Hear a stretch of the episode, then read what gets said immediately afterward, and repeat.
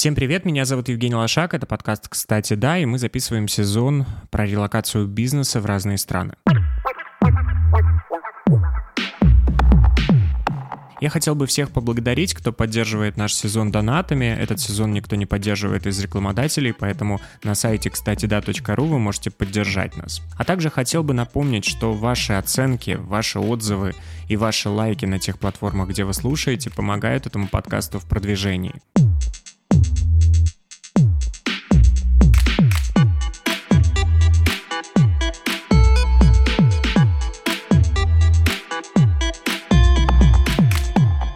Сегодня мы обсудим релокацию бизнеса в Европу. Мы сегодня поговорим с Алексеем Поспеховым, предпринимателем с 15-летним опытом в техбизнесе, экспертом по стратегическим и GR-коммуникациям. Он уже помог релацироваться в Латвию более 120 стартапам и привлечь более 20 миллионов евро инвестиций. Его компания занимается консалтингом и релокацией для российских фаундеров. А, привет, спасибо, что э, согласился поговорить э, на эту тему. Наша задача за какое-то небольшое короткое время понять, э, как нам релацировать бизнес и, может быть, отдельно каких-то предпринимателей а, в отдельные страны. В данном случае сегодня мы обсудим Европу, а, Люксембург, Францию, там, где вы специализируетесь. Мы сегодня называем выпуск «Релокация в Европу». Почему так? Дело в том, что, наверное, несколько лет назад все страны Евросоюза, да и не только, начали вести огромную борьбу за таланты, стали очень сильно упрощать возможности, а, очень сильно сокращать барьеры бюрократические и предлагать различные программы для того, чтобы к ним а, в страны приезжали люди, которые могут создавать большую прибавочную стоимость и создавать рабочие места, привлекать инвестиции, если говорить про стартапы, соответственно говоря, развивать их. А, наиболее, естественно, успешной последние годы была так называемая стартап-программа Латвии, в которой больше 150 проектов приехало в страну. К сожалению, в свете определенных последних событий страны начали вводить определенные запреты или корректировки на подобные программы. И, допустим, то, что работало еще три месяца назад, сейчас уже не представляется возможным.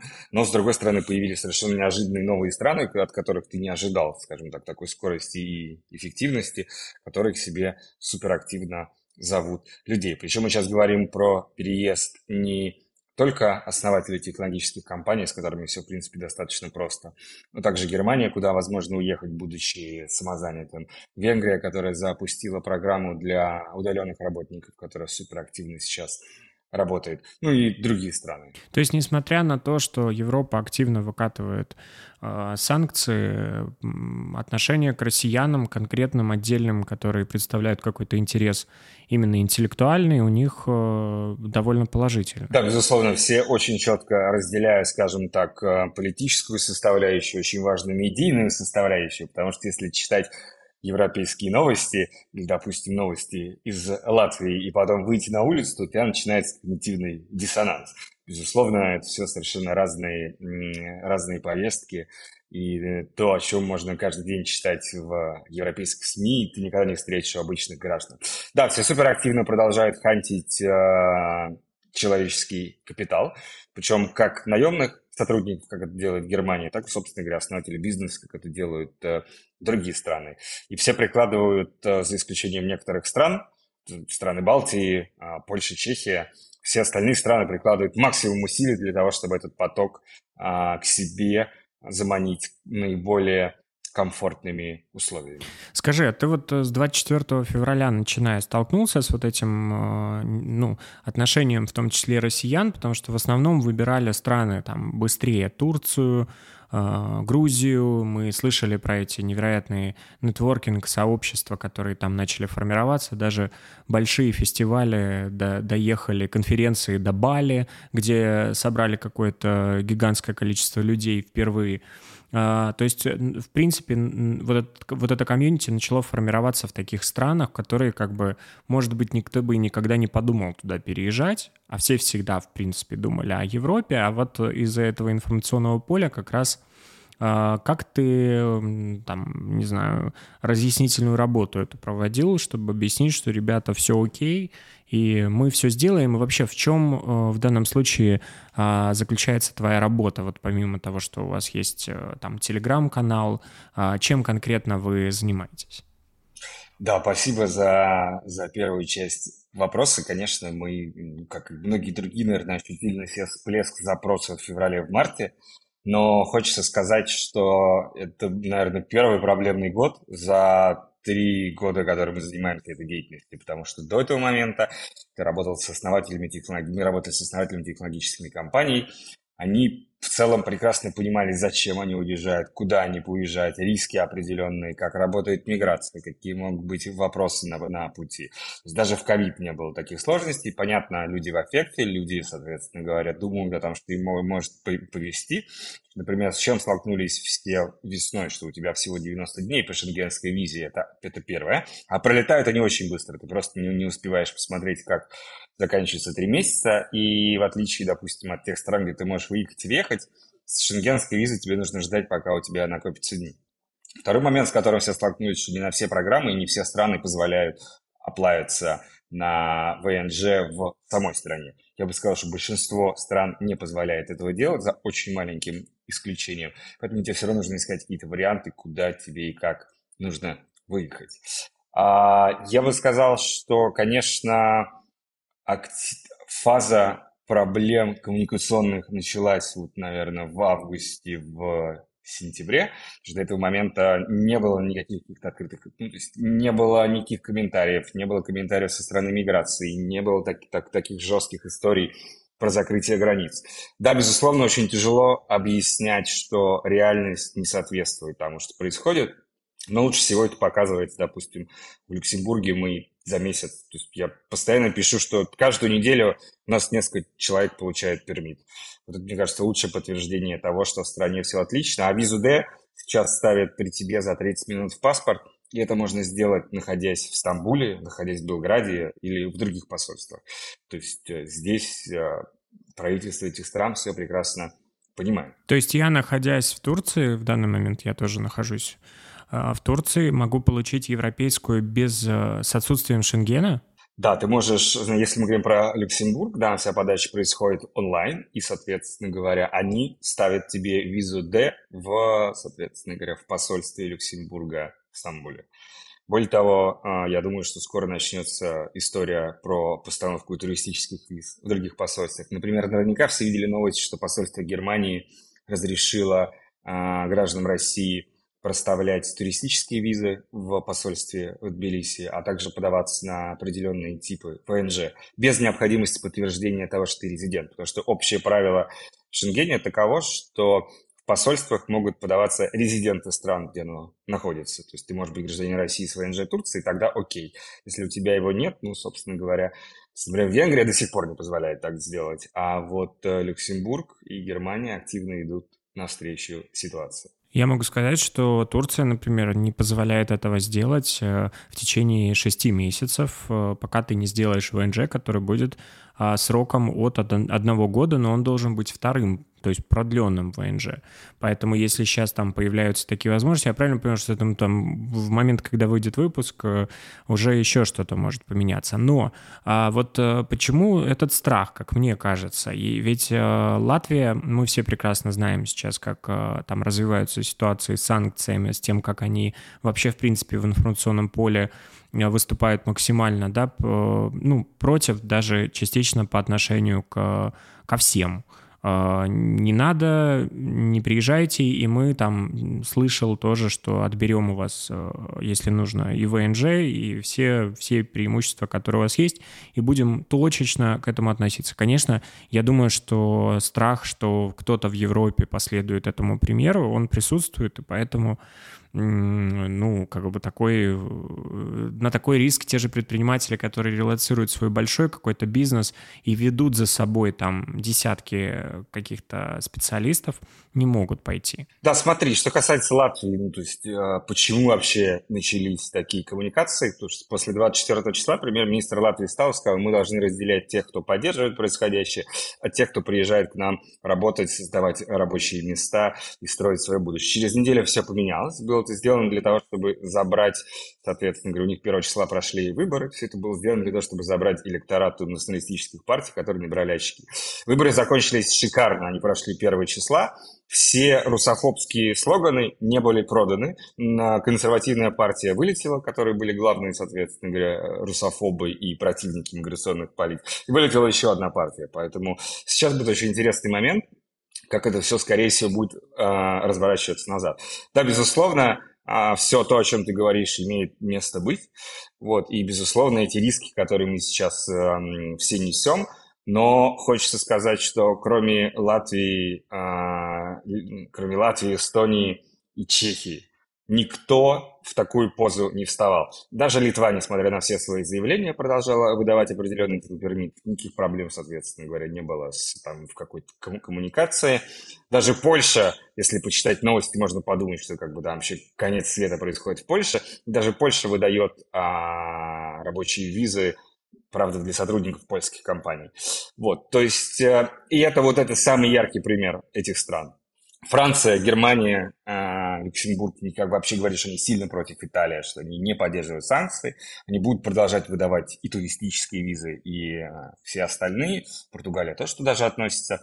С Голландией все немножко сложнее, в силу того, что, да, у них есть стартап-программа, у нас сейчас есть там один проект, который идет в процессе. Стартап-программа достаточно сложная, плюс Голландия страна, куда все-таки и так люди со всего мира приезжают, все у них, все у них хорошо, поэтому, кажется, много внимания этому не очень уделяется. Поэтому, конечно, скажем так, коммуникационный фон на Востоке имеет место быть, но э, если не все, кто хотел продлить ВНЖ в Латвии, все было продлено, то есть были обозначены как бы определенные правила, если ты их соблюдал, все было, соответственно говоря, нормально. А, а страны Западной Европы, соответственно говоря, Люксембург, Франция и Германия продолжают придерживаться, соответственно говоря, своих позиций какого-то верховенства права, не боюсь этого слова, в наше смутное время. Скажи, в какие страны Европы ты рекомендуешь сегодня предпринимателю посмотреть и по каким критериям ты выбираешь именно эти страны? Самое главное, соответственно, вводное, которое существует у людей, это их цели, задачи и возможности. Потому что когда к нам приходит человек и говорит, я вот э, удаленно работаю, достаточно глупо ему говорить о том, что все можно сделать через открытие компании, вот ты будешь директором своей компании, потому что, как показывает практика, очень тяжело просто объяснить какие-то процессы, которые вообще... То есть люди, которые не занимались бизнесом, а работали в найме, им просто будет невозможно объяснить, что такое открытие компании, какие риски у них будут. Да, можно сказать, нет, нет, ну вы же можете все сделать под ключ, вы можете договориться. К сожалению, это так не работает, и мы никогда не говорим о том, что, ребят, если вот вы удаленный работник, то нужно искать другие программы. Значит, первое, с чем нужно определиться, это, безусловно, основания и ваши возможности, с которыми вы едете. То есть э, это может быть, а, вы собственник технологического бизнеса, который хотите сам переехать или перевести команду. Б, вы просто получаете удаленный доход, такие программы присутствуют. С, соответственно говоря, вы выбираете страну, исходя из того, что у вас есть маленькие дети, и вы хотите им дать, соответственно говоря, образование, что вполне является четким, понятным критериям. Дальше возникает вопрос, если вы владеете языками, потому что как то, если мы говорим про ту же Францию и Германию, в Германии есть два места, где разговаривают на английском языке, это Мюнхен и Берлин. Как только вы отъезжаете от этих двух городов, никакого английского языка не будет в помине. А во Франции последний, последнее место, где вы будете видеть английский язык, называется сайт investinfrancia.fr, где можно заниматься оформлением стартап-виз, документов, больше нигде и никогда никто с вами на английском языке разговаривать не будет. Причем вы увидите, что как только вы начинаете с людьми говорить на французском, все процессы почему-то начинают бежать, а не стоять на месте. Но в случае отсутствия у вас какого-то знания языка, соответственно все остальные факты имеют место быть. Но речь идет о туристи... ну, не о туристическом, естественно, пребывании, а, понятно, что все такие как бы гостиницы, туристические сегменты, там нет такого отношения к английскому языку. Да, Берлин, безусловно. Ну, то есть, если говорить про большие города, понятно, есть Берлин, Париж, а, Мюнхен, где можно поправками в Париже в меньшей степени, в Мюнхене с большей степенью, соответственно, разговаривать не на родном языке, но все равно это сопряжено с э, определенными сложностями. А после вот эти, эти ключевые факторы, соответственно, которые, которые нужно понимать, опять-таки у нас есть люди сейчас, у меня есть поток компаний, которые просто перевозим в Словению, просто потому что люди хотят жить в Словении. В Словении до сих пор есть возможность за 50 тысяч евро инвестиций в собственную компанию получить ВНЖ. А, вот есть просто пул людей, которые говорят, нам очень нравится, мы хотим тут все как бы устраивать. Хотя с точки зрения налогов, локации, хотя с точки зрения налогов, логистики, возможностей потом получения паспорта, страна явно занимает первое место, но тем не менее. А дальше следует вопрос, какие действительно программы сейчас доступны для переезда и зачем. Например, Франция позволяет вам переехать по различным основаниям.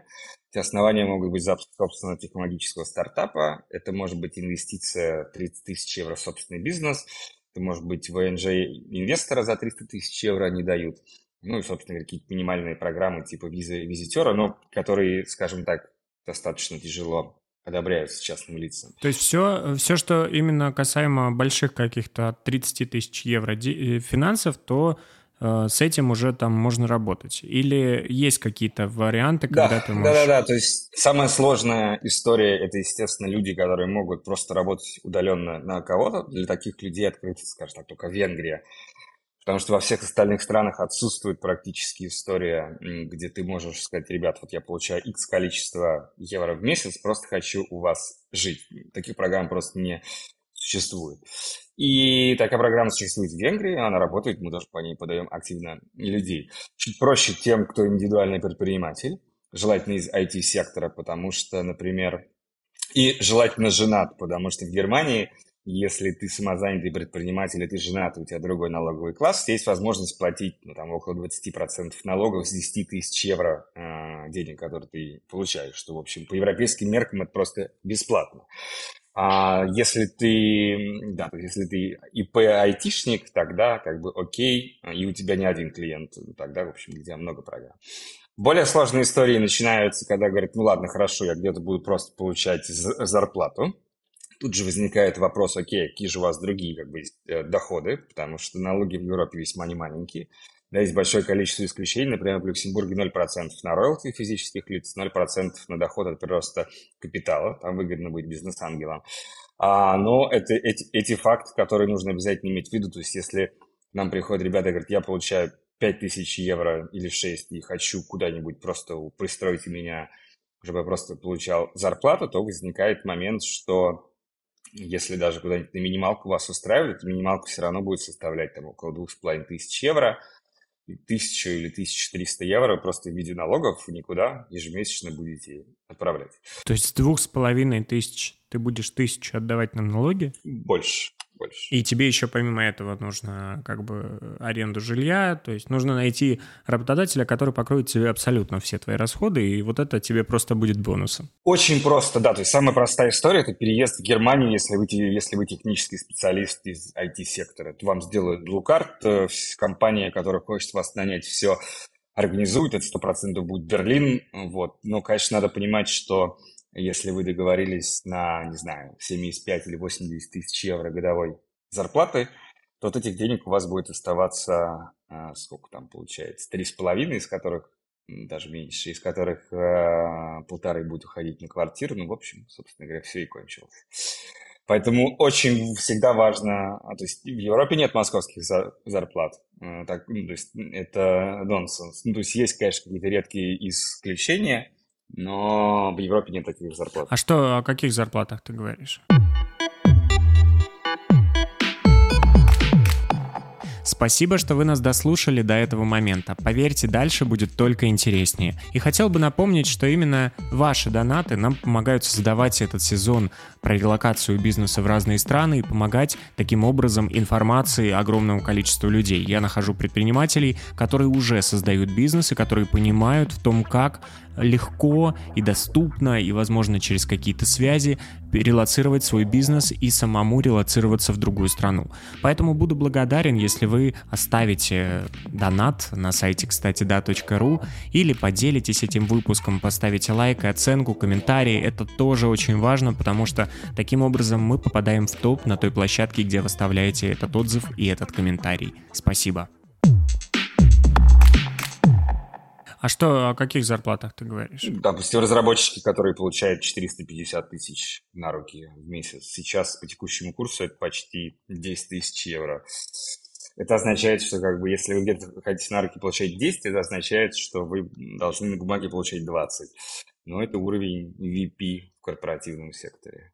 Ну, я не говорю про бонусы. А вот ты рассказываешь про эти примеры, про безумные эти налоги, ну, которые безумные для тех, кто получает ровно счетом такую зарплату.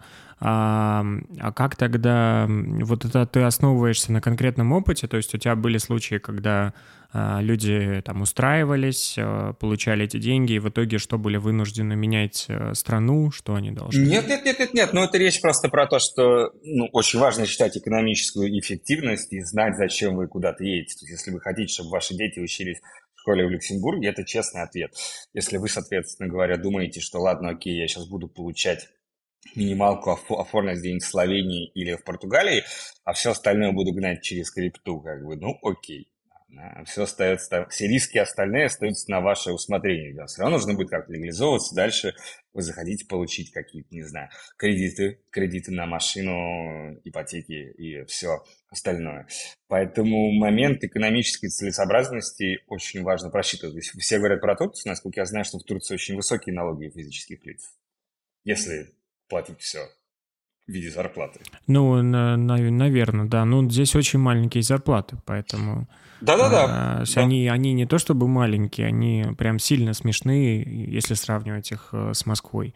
А, но при этом сейчас там приезжают, и, ну, это тема отдельного выпуска. А, а скажи просто реально прям вот какие страны, я понял уже, что есть, э, если вы думаете, вот мы на самом деле уже третий выпуск, говорим про только технологический бизнес. Неужели э, у нас э, айтишники правят миром? Неужели у нас как бы все остальные, кто занимается тоже какими-то ну, важными нишами, которые, ну вот представляешь, там 90% другого бизнеса, который в Москве, там в России, что делать этим предпринимателям? А, как, как, какие еще можно сферы перевозить помимо IT, если это можно? Да, смотри, если мы говорим про бизнес, то у тебя нет никакого ограничения по сферам. То есть если ты говоришь, окей, я хочу открыть, не знаю, вот мы сейчас общались с ребятами, у которых очень классное дизайн-агентство, они занимаются UI, UX для технологических компаний, опять-таки, но их бизнес, это, соответственно говоря, просто дизайн-агентство. Любые страны открыты, вот, соответственно говоря, которые все в Западной Европе, это Германия, это Франция, это Люксембург, Венгрия, в Испанию просто не поедете с такими налогами сами никогда. То есть, э, если у вас есть любой бизнес, который вы понимаете, что можно масштабировать с удаленным доходом по всему миру, это тоже, это вообще супер. Если у вас офлайн бизнес, и вы, соответственно, говорю, у нас есть ребята, которые занимаются производством очень известный российский бренд профессиональных велосипедов, не будем называть его в эфире, о нем уже все знают. Они хотят просто перевести производство свое в страну на западе Евросоюза, это тоже возможно.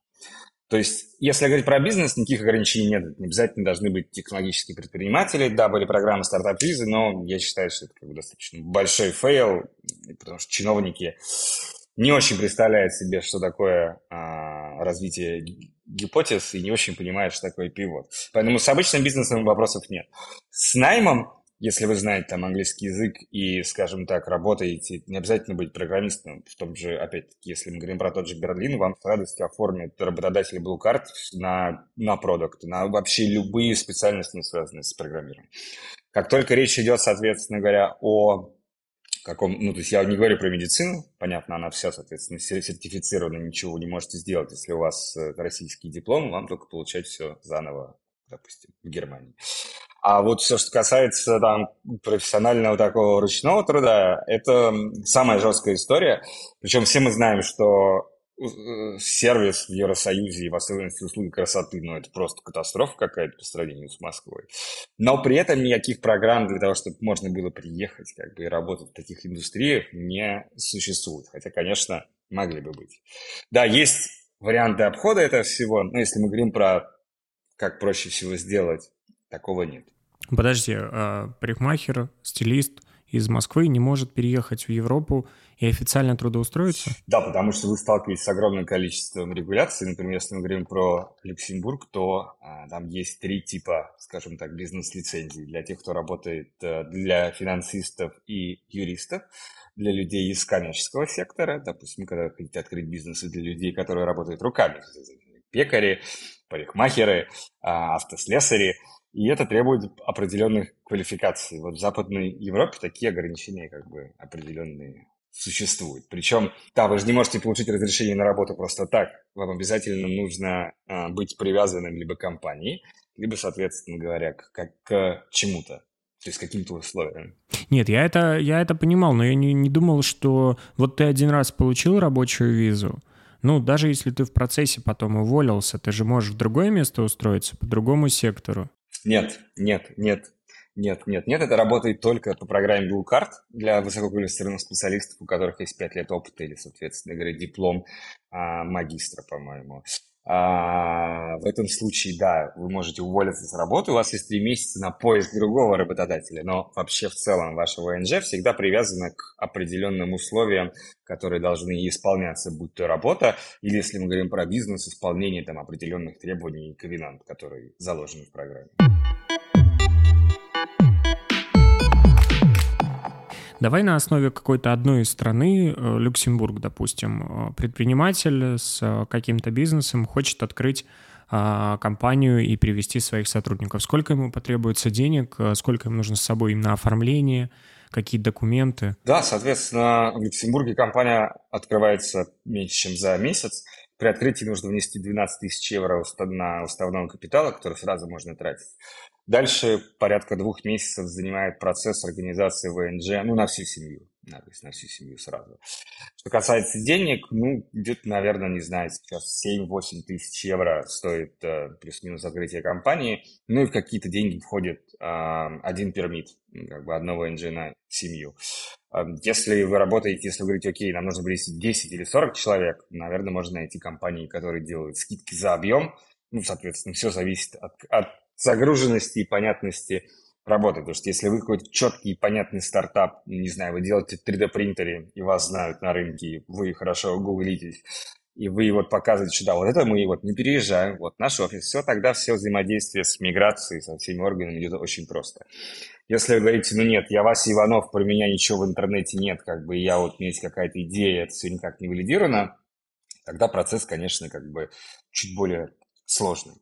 Что касается денег, которые нужны всегда на местах, то, конечно, все всегда делают ошибки там при выборе. Я когда переехал в Ригу, я почему-то первые полгода в 2017 году жил в старом центре, потому что ну, это же круто жить в мансарде с камином. А то, что она на шестом высоком этаже, ты думаешь, ну ладно, я же буду подниматься каждый день спорт, через две недели тебе это как бы надоедает. А, что касается денег, которые надо брать с собой, хочется сказать, что все вот. Ну, в целом, а, да-да-да, в целом я бы, конечно, рекомендовал, я бы рекомендовал задалбливать своих друзей, которые уехали. Вот самыми банальными вопросами, то есть главная задача – это перестроить свой mindset на соответствие. То есть, то, что, допустим, если говорить про Москву, вы привыкли, что вот у вас есть там вот такой commute на работу, вот такое, то, соответственно говоря, там развлечения, спорт и все остальное. И вы даже не думаете о том, как этот график как бы работает. А стоимость и баланс этой стоимости может быть очень разный. Если мы говорим про Люксембург, Люксембург достаточно дорогая недвижимость вариант. То есть однушки начинаются от полутора тысяч евро, ну, однушки one bedroom в нашем понимании.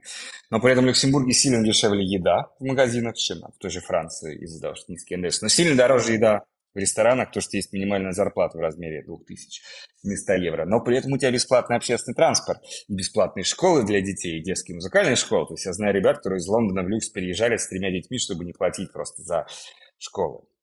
А, бесплатная медицина, куда, куда, куда, куда нет очереди. Но а, все, что связано с ручным трудом, то есть, не дай бог у вас дома, не знаю, ну, там, постричь газон, будет стоить за, за предельных денег подумать, ну ладно, я сам все это сделал.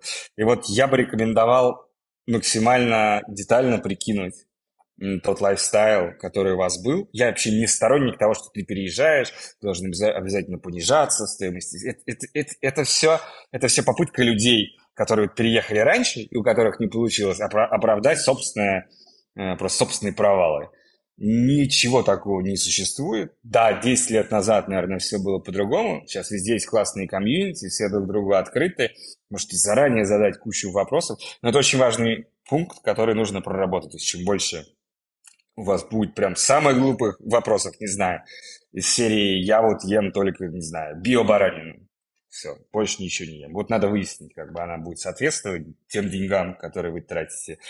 Или вы жили последний год в Турции и привыкли, что мясо бесплатное, наверное например. вот. То есть это очень важный момент.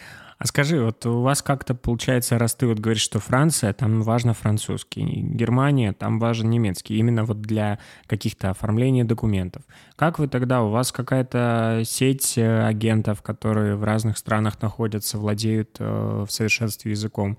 Или ты полиглот? Да, у нас есть э, ребята, которые сидят в Риге, мои сотрудники в Риге, Люксембурге, Берлине, Будапеште. Вот часть э, где-то требуется, то есть где-то у нас есть какие-то, скажем так, контракторы на какую-то очень узкую часть работы, где-то не вообще не требуется, где-то у нас есть э, наши русскоязычные коллеги, которые все это делают.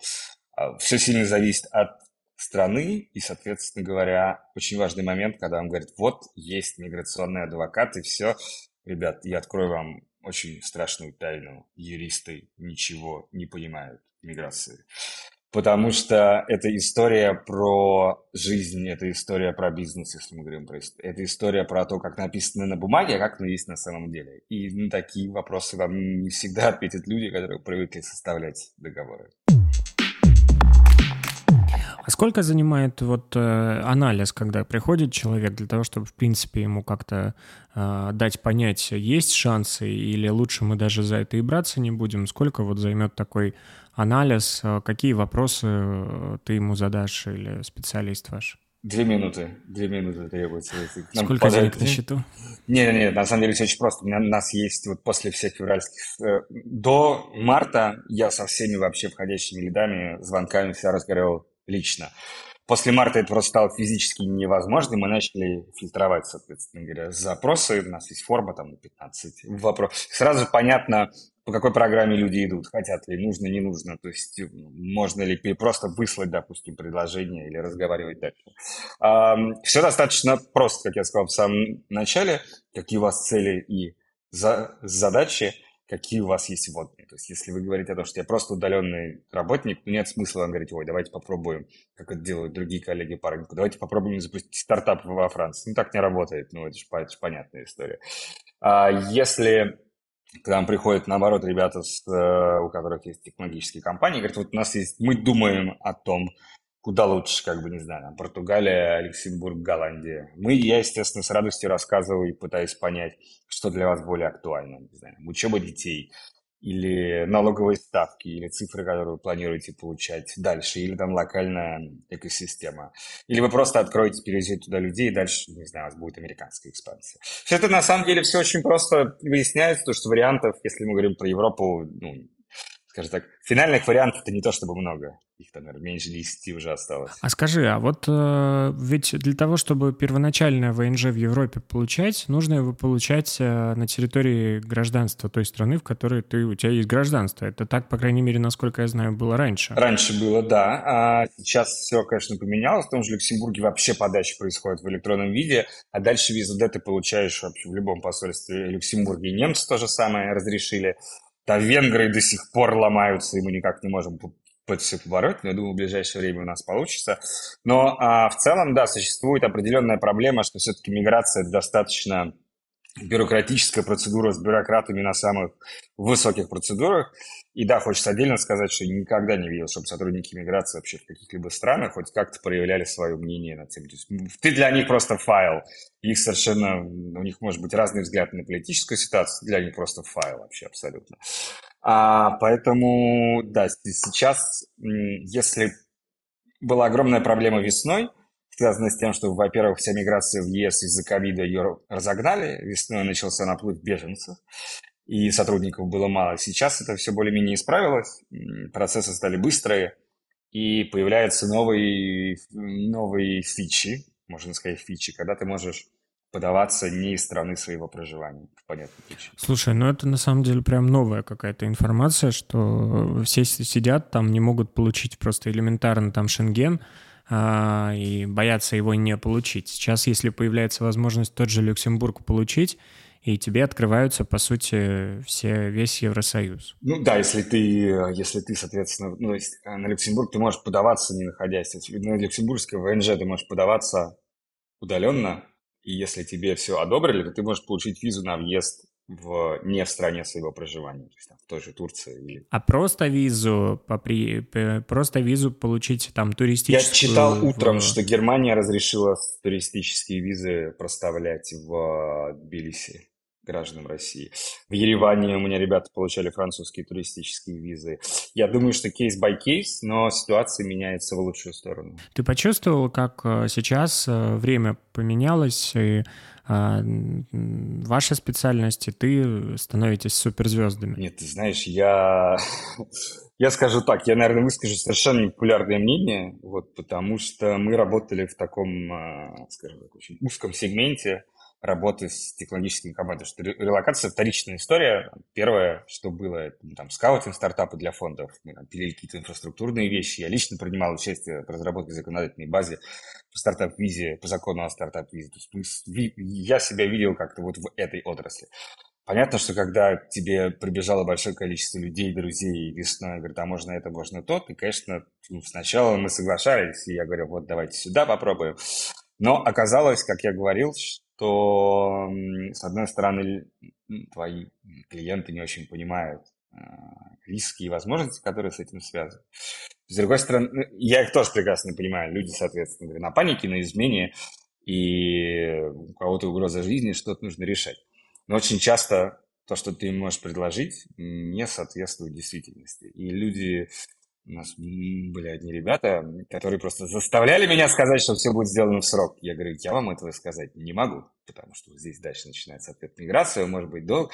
Они говорят, звучит не оптимистично. Я говорю, ну вы же должны быть реалистами. Мы же не на сеансе психотерапии с вами находимся. Поэтому э, очень тяжело. Я бы сказал, что стало все очень тяжело. Я прекрасно понимаю людей, которые бегут от угрозы жизни, которые бегут за каким-то будущим, но очень также надо понимать, что выбор тех возможностей, он всегда ограничивается какими-то текущими законодательными инициативами. Конечно, типа, конечно, есть Германия, которая, спасибо огромное, постоянно пытается показать, что вот мы хотим тут таких людей, таких людей правила упрощаются. И очень бы хотелось, чтобы все остальные страны за ним последовали, потому что есть Венгрия, которая выдает и туристические визы, и ВНЖ самозанято для удаленной работы, и по компании все делает. Но я вот месяц созваниваюсь, у нас есть хороший контакт в местной миграции, в агентстве развития. Я говорю, да вы просто разрешите людям подаваться не в России, а в посольстве Венгрии в Стамбуле. Они говорят, ну, это очень сложно.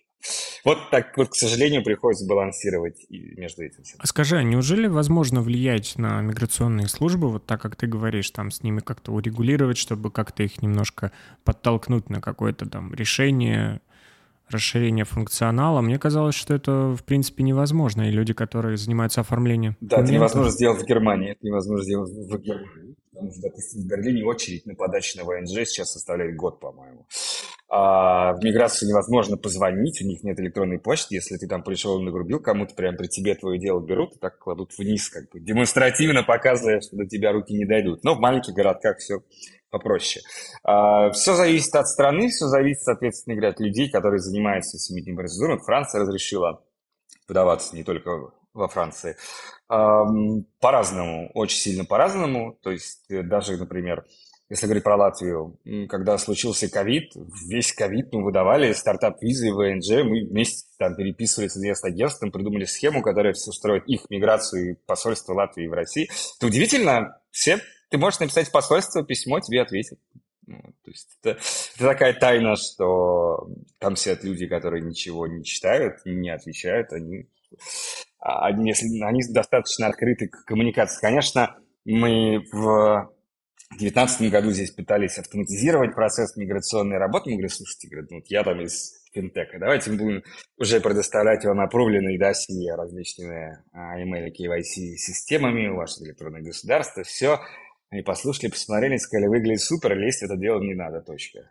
То есть вот эти вещи нет, а какие-то, скажем так, все, что связано с процедурными штуками это можно. Вот э, нельзя сравнивать, безусловно, то, что сейчас происходит, и то, как ты эмигрировал, но все равно хочется понять, с какими сложностями там приходилось за все это время сталкиваться, там какие-то бюрократические моменты, э, ну, они везде есть. Самое главное, что есть, это, конечно, максимальное различие в лайфстайле и в каких-то вещах, которые думаешь, ну здесь это точно не может быть.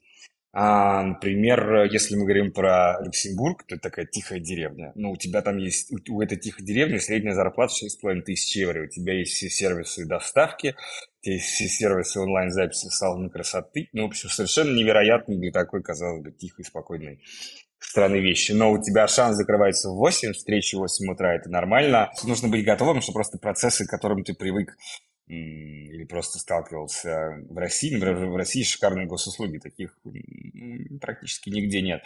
А не дай бог вам столкнуться с бюрократией в Германии, это просто смерти подобно. В Берлине в том же, маленьких городах попроще. А, и вот эта вся э, история, где у людей разный лайфстайл, ты не понимаешь, как работают какие-то процедуры, где что-то можно надавить, где, где нет, что-то принято, что-то не принято. Есть там более открытые и менее открытые, скажем так, там, уровни коммуникаций.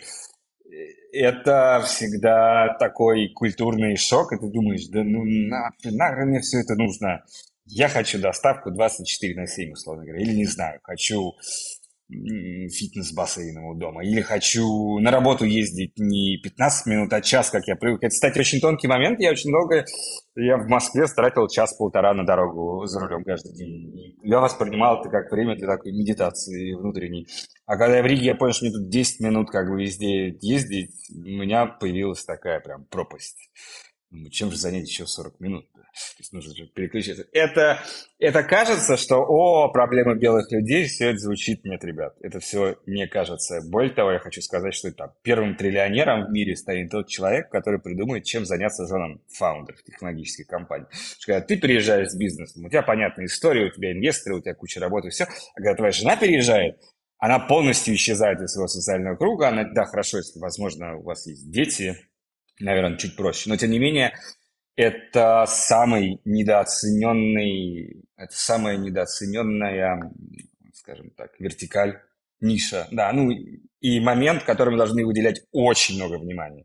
Безусловно, если ваша жена а, не будет получать скажем так, того уровня коммуникации и жизни, ну, я сейчас не говорю про уровень жизни в целом, да, психологического комфорта, вот, который она получала ранее, решать это будете вы. И я видел кучу случаев, и не один, когда люди приезжали с женами и разводились через год. Спасибо большое. Спасибо, Евгений, спасибо. Я знаю, что у нас уже есть э, регулярные слушатели, можно сказать, фанаты нашего выпуска.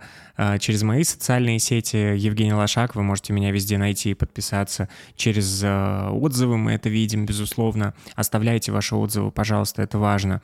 И вы ждали этот выпуск, но я хотел бы еще раз сказать, что мы делаем его самостоятельно, без какой-либо поддержки. И ваша поддержка сейчас как никогда важна в виде донатов, которые можно оставить на официальном нашем сайте, кстати, да.ру. Переходите на сайт в описании и оставляйте ваши донаты, которые вам по силам. Спасибо.